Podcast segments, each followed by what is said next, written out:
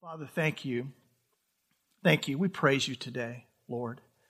Um, God, uh, there's been uh, good news, great news this week for some. And there's been heartbreaking news for others. And yet, Lord, we come and give praise and thanks to you, knowing that you're such a rock upon which we stand, such a solid rock, a foundation for our entire lives. And so, Lord, may the reality of the surety and the certainty of our faith be present this morning. May we stand solidly on that solid ground. And may you fill our hearts today with your presence. That you would do so through your word, that you would draw us close to you, God, in every way. Help us to understand the peace, the amazing power, and the perspective that you offer us through Christ Jesus. Protect us, God, from just going to church and help us instead to have an experience with you that is real, that is relevant, and will cause us to be different people as we walk out of this place today, to impact this world in the name of Christ. Thank you again. May the words of my mouth, the meditations of my heart be pleasing to you. I pray that I would speak your words and I would speak them with your heart. In Jesus' name. Amen. Amen. All right. Matthew chapter 22 today such a wonderful theme to talk about. We're going to talk about the afterlife. We're going to talk about heaven. We're going to talk about eternity. It's a theme, of course, all throughout the scripture. And I want you to know as we talk about this theme, it's amazing what Americans believe about the afterlife. A CBS News poll revealed that 78% of Americans believe in life after death. Isn't that something? Here's what they say the most religiously observant Americans are most likely to say that there's an afterlife. About 9 in 10 of those who attend religious services weekly or almost every week believe in it. That would be us. This view is shared by 7 in 10 of those who rarely, never, or never attend services. 7 in 10 still believe in the afterlife, though they don't attend church. Americans, they say, of all age groups, all ethnicities, believe in the afterlife. Now, amazingly, in the same poll, 87% said that science would never be able to prove that there's life after death. So, this is a matter of faith, whether you're attending church or not. It is something that we see all throughout the Bible, this theme, that there is a heaven, that there is an eternity. And think about there's no, there's really almost no more important question than that, right? I mean, this is this is so important. If there is no life after death, then death really is the end. There is no heaven or hell. There is no reward or punishment. There is no eternity with God and with others. But the scripture is clear there is. If you look on your message outline, you're going to see several verses from the Old Testament that affirm and support this idea of life after death. And of course, the New Testament records the, G- the words of Jesus, the teachings of Jesus about it. And without a doubt, all throughout the New Testament, the primary teaching of Christianity, the foundational teaching of Christianity, is that there is an eternity. There is a resurrection. Christ was resurrected from the grave. And because of his resurrection, we will be raised to life as well. But what we need to understand is that in the first century, in Jesus' day, there was quite a debate about this reality, quite a debate. And it was among the Jews. In the first century, there was a debate between the Pharisees the group of Jews known as the Pharisees and the Sadducees about this thing of the resurrection. So, what I want to do as we begin, I want to review for you the whole idea of these different sects that were a part of the Jewish faith, these different segments, these divisions, if you will, of the Jewish faith. faith. Here they were. Okay, there were four of them the Pharisees, the Sadducees. We read a lot about them in the scripture. I'm going to talk about them in just a moment. The Essenes.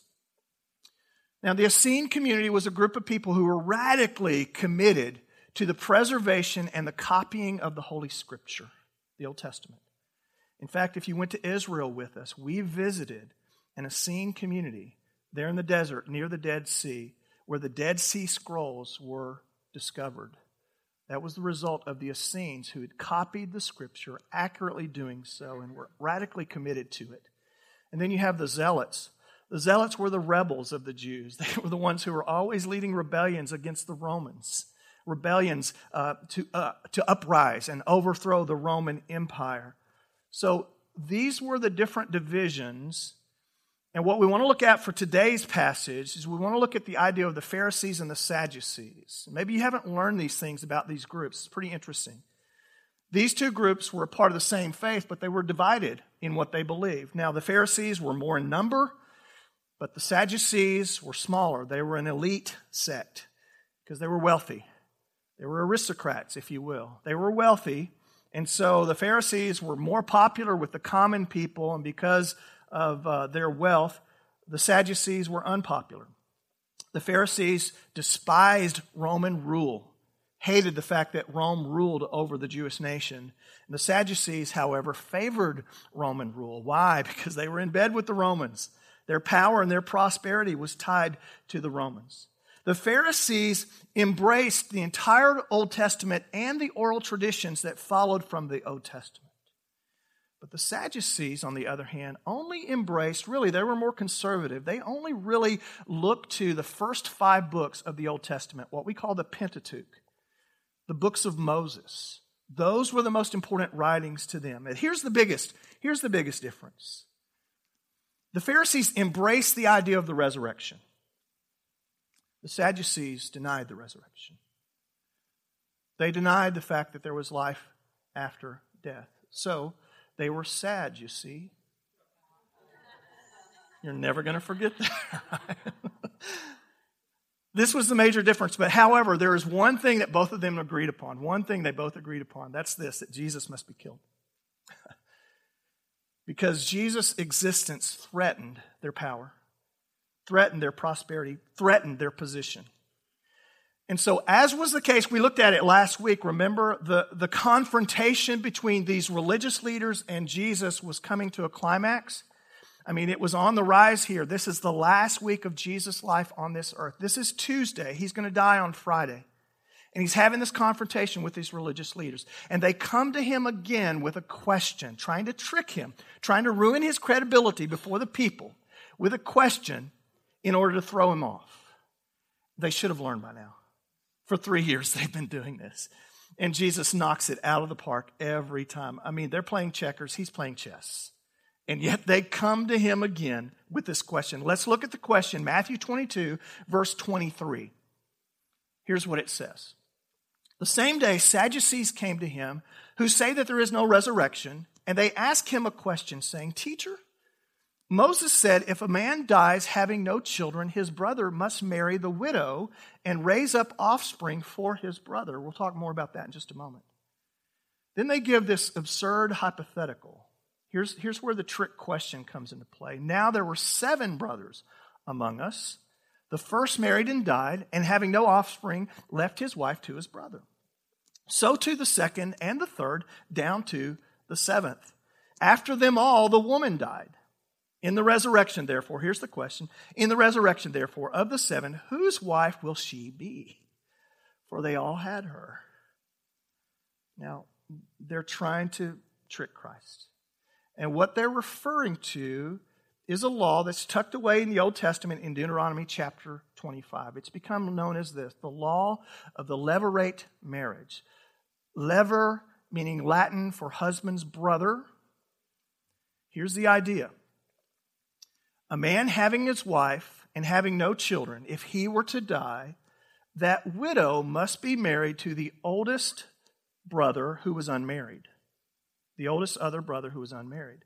They would bear, bear a child, and that child would be in the line of the deceased brother. That's the idea here. It was a way of doing two things. You can imagine in this tribal community how important this was to keep the tribes in line. It was a way of protecting and providing for widows but it was also a way of making sure that the heritage of the deceased brother would continue. Now, that's all okay, but they twist it, don't they? Here, here's what they do they make an appeal to the absurd. They tell this very elaborate story about seven brothers and all of them dying right? The first one died, the wife would be passed down, the next one died, so on and so forth, all the way down to the seventh. And I'm saying to myself, why are all these husbands dying? I mean, about number five, I'd be saying, no thanks. I'm not going to marry this woman, right? But they, they give this, this hypothetical illustration about all these husbands and about all of them dying, and they say, well, okay, if, if there is an afterlife, and by the way, this was a question that they would throw at the Pharisees, and the Pharisees couldn't answer it like Jesus did. but Jesus answers it. If there is an afterlife, well, after all, whose husband in the afterlife would she be? And Jesus sees right through what they're doing. Here's the idea the nature of the question reveals the heart of the questioners. Jesus knows they're not looking for an answer. He knows they're not being sincere. It's rooted in unbelief. It's an insincere question. I thought about that, and I thought about my questions to God sometimes. How, how sincere are my questions to the Lord?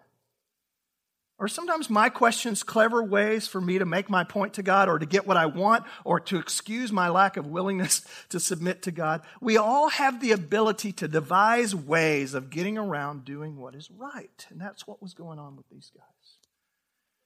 We can justify ourselves even before God. I have a friend whose father used to make videotape copies of movies. He wouldn't sell them. He would just make copies and give them away. And his son said to him, Dad, haven't you seen that warning, you know, that FBI warning that says it's a federal offense, that kind of thing? And his dad said to his son, he said, Well, I don't copy that part.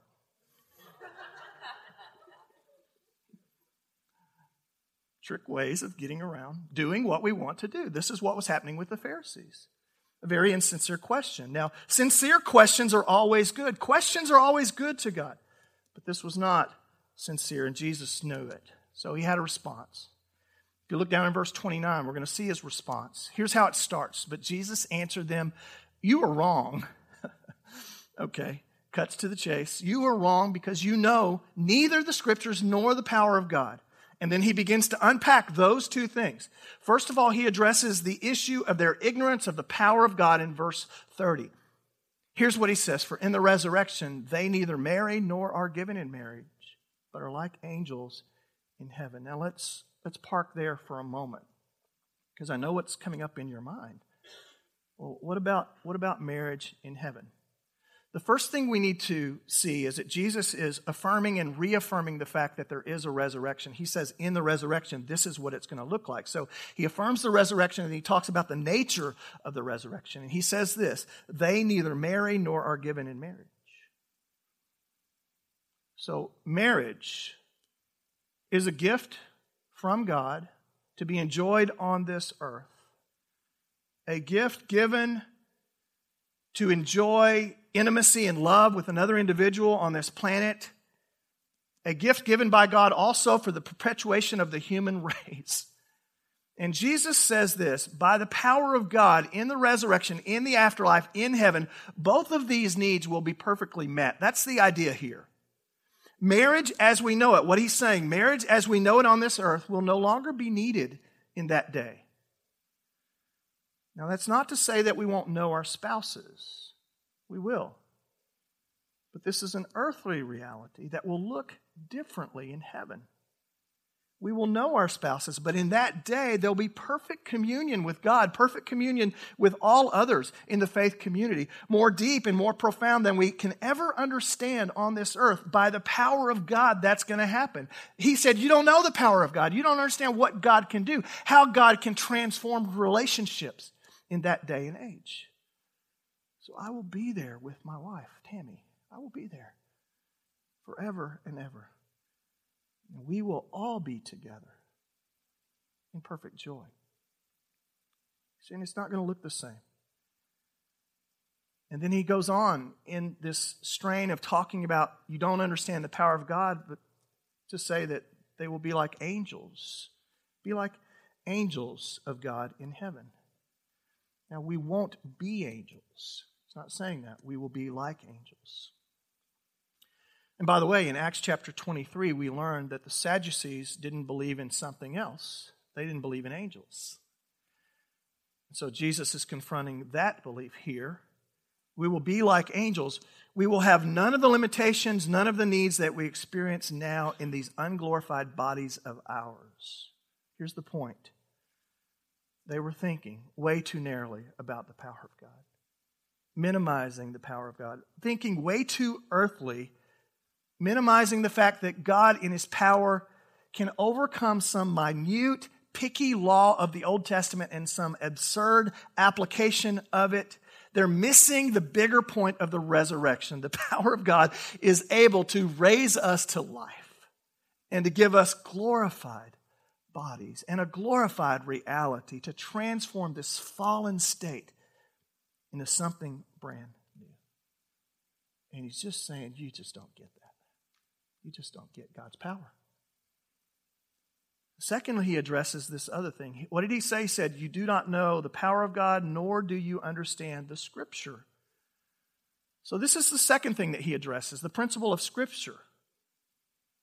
In verse 31 through 33, he goes on and says, And as for the resurrection of the dead, let me talk to you about that. Have you not read what was said to you by God? I am the God of Abraham, and the God of Isaac, and the God of Jacob. He is not the God of the dead, but of the living. All right. Now, what is Jesus doing here? He is quoting a part of the Old Testament. The part that says, I'm the God of Abraham, the God of Isaac, the God of Jacob. This is from Exodus chapter 3 when God appeared before Moses. And God says to Moses, there at the burning bush, you may remember this Moses, your ancestors, Abraham, Isaac, and Jacob, I am their God. These men who had died physically, although they died centuries before Moses' time, God was reaffirming to Moses that they still existed in the eternities before God. Now remember, which part of the Old Testament did they value? The law of Moses, the books of Moses, the Pentateuch, the first five books. What part of the Bible of the, of the Old Testament is Jesus quoting? From Exodus, second book. And so he's using the very scriptures that they valued to support the very doctrine that they denied. The ideal here is this He is the God of the living. He is the God of the living, not the God of the dead. He said, I am the God of Abraham, the God of Isaac, and the God of Jacob. Not I was the God of Abraham, Isaac, and Jacob. I am and they live in eternity before me. He is the God of the living. So, through all this conflict and this back and forth between Jesus and the religious leaders, let's kind of land the plane. What are some implications for us, okay? What, what would this mean to you and me? And, and it's reaffirming some things that are very basic, some things that we already believe but maybe have forgotten. Here's the first thing there is life after this life. We need to reiterate that. There is life after this life. Jesus reaffirms it here. Which leads and begs another question Are you prepared for that? Are you ready for that? Are you living like that? Are you aware of that reality? And does that transform the here and now? Does that give you strength to carry on? Does that give you strength to fight the good fight while God has left you here on this earth? Does it help you to understand that there is a hope of heaven in the future? Does it allow you to arrange your priorities in some way differently, saying that life is not just about here and now? I should have an eye on eternity. I should live in a way that reflects eternity, that I'm not a citizen of this world, but that ultimately heaven is my home. See, that reality affects us now. It should. Here's the second implication the fact that there is eternity, as Jesus describes it here, means it is different, it is wonderful, it is beyond words. He would say in this particular text, hey, listen, guys, marriage just, it won't be the same. Uh, heaven is a lot different than the earth. Our relationship to God, our relationship to others, relationships will be perfectly fulfilled in that day. It's going to be different. It's going to be wonderful. And he says, we will be like the angels beyond description. Now, the book of Revelation tries to describe what heaven will be like. I mean, it uses all kinds of imagery to do so, it exceeds the limitations of words to do so. The ideal here is that that day, that age, that time is different and wonderful. Living in the awareness, the reality that this is only our temporary home, does a lot of good for you and me. When we used to have our offices across the street, um, uh, looked out the window. Those of you who have been over there, you know there's these beautiful large oak trees. And there was one sitting right outside my window early in the morning. I'd be in the office and I was praying and thinking, and I'd look out the window and I'd see that old oak tree. And I remember having moments of just thinking, you know, that tree was here before I was. And that tree more than likely is going to be here after I'm gone. The tree has outlived me. And it just resonated in my heart the fact that, hey, you know, this is this is all pretty temporary. We're not guaranteed the time that we are given on this earth. None of us are. But He has given us life, He's given us breath, and we're to fight for that. We're to enjoy it. It's a gift of God, but always remembering in that that there's something more in the long term. To ponder the fact that eternity awaits you and me. So we don't often think about the temporary nature of our time here on this earth. We get so busy, don't we? We just don't consider how time is fleeting and that one day our home will be in heaven. In fact, we kind of live as if this is our permanent residence, only then to be surprised at the passing of a loved one or disruption to our health. These experiences bring us back to the reality once again that this is our temporary home. And this is the reminder from Christ to you and me. Beyond this conflict that was taking place, this is Jesus' reminder. And think about it in this sense, too. Think about how Jesus was affirming the resurrection, knowing that three days later, he would be arrested, he would be killed, he would be buried in a tomb. He's not talking about this in kind of a disconnected, unemotional way. He knew that the resurrection awaited him. Just a few days later, he would experience this thing that he was talking about. So, our great assurance, our great assurance is because Christ was risen, we will be too. Heaven is our home. And that's a very beautiful thing. We get glimpses of it, don't we, every once in a while? Little glimpses of it.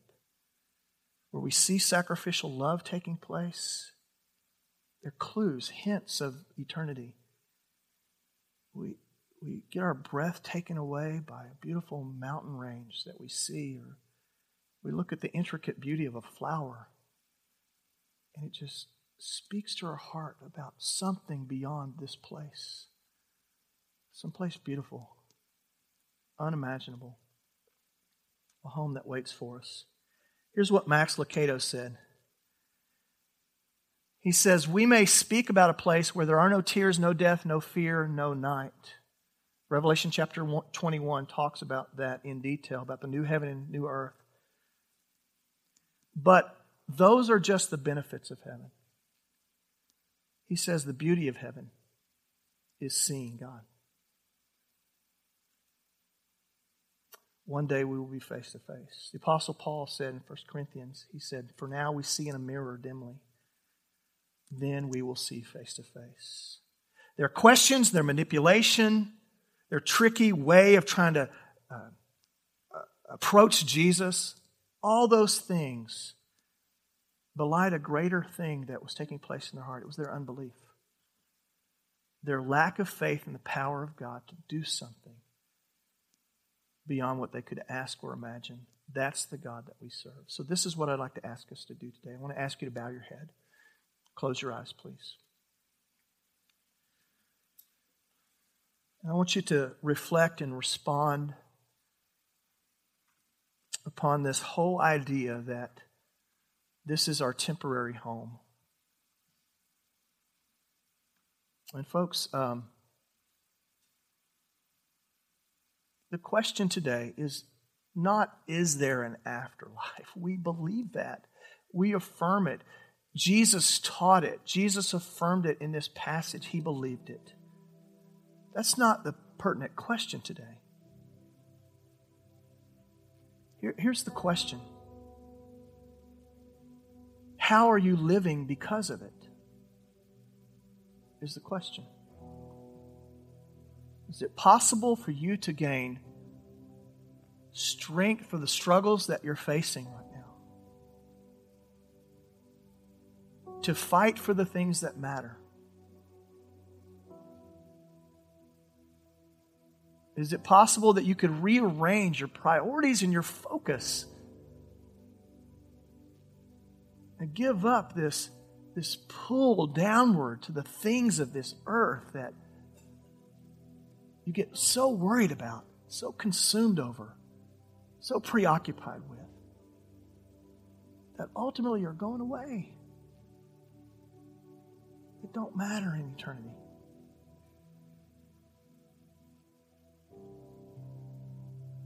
The Apostle Paul said, For me to live is Christ, and to die is gain. He was talking about the time that God has given us, we fight for, we live for, we give ourselves to Christ. The life to come will be so much better. Can the reality of the hope of heaven change your heart, change your mind, give you a new perspective today? Will you be different because of it?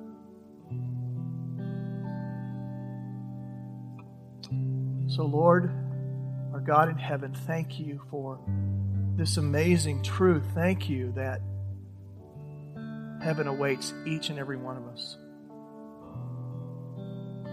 Help us to not be guilty. The sin this fogginess of the Sadducees, the religious leaders, who were seeking to make God in their own image.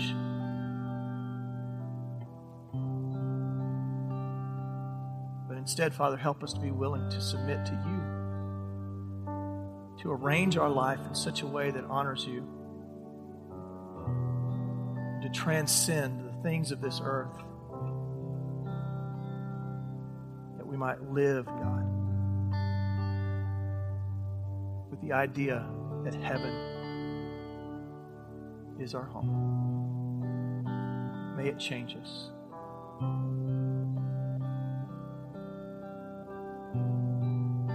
Pray these things in Jesus' name. Amen.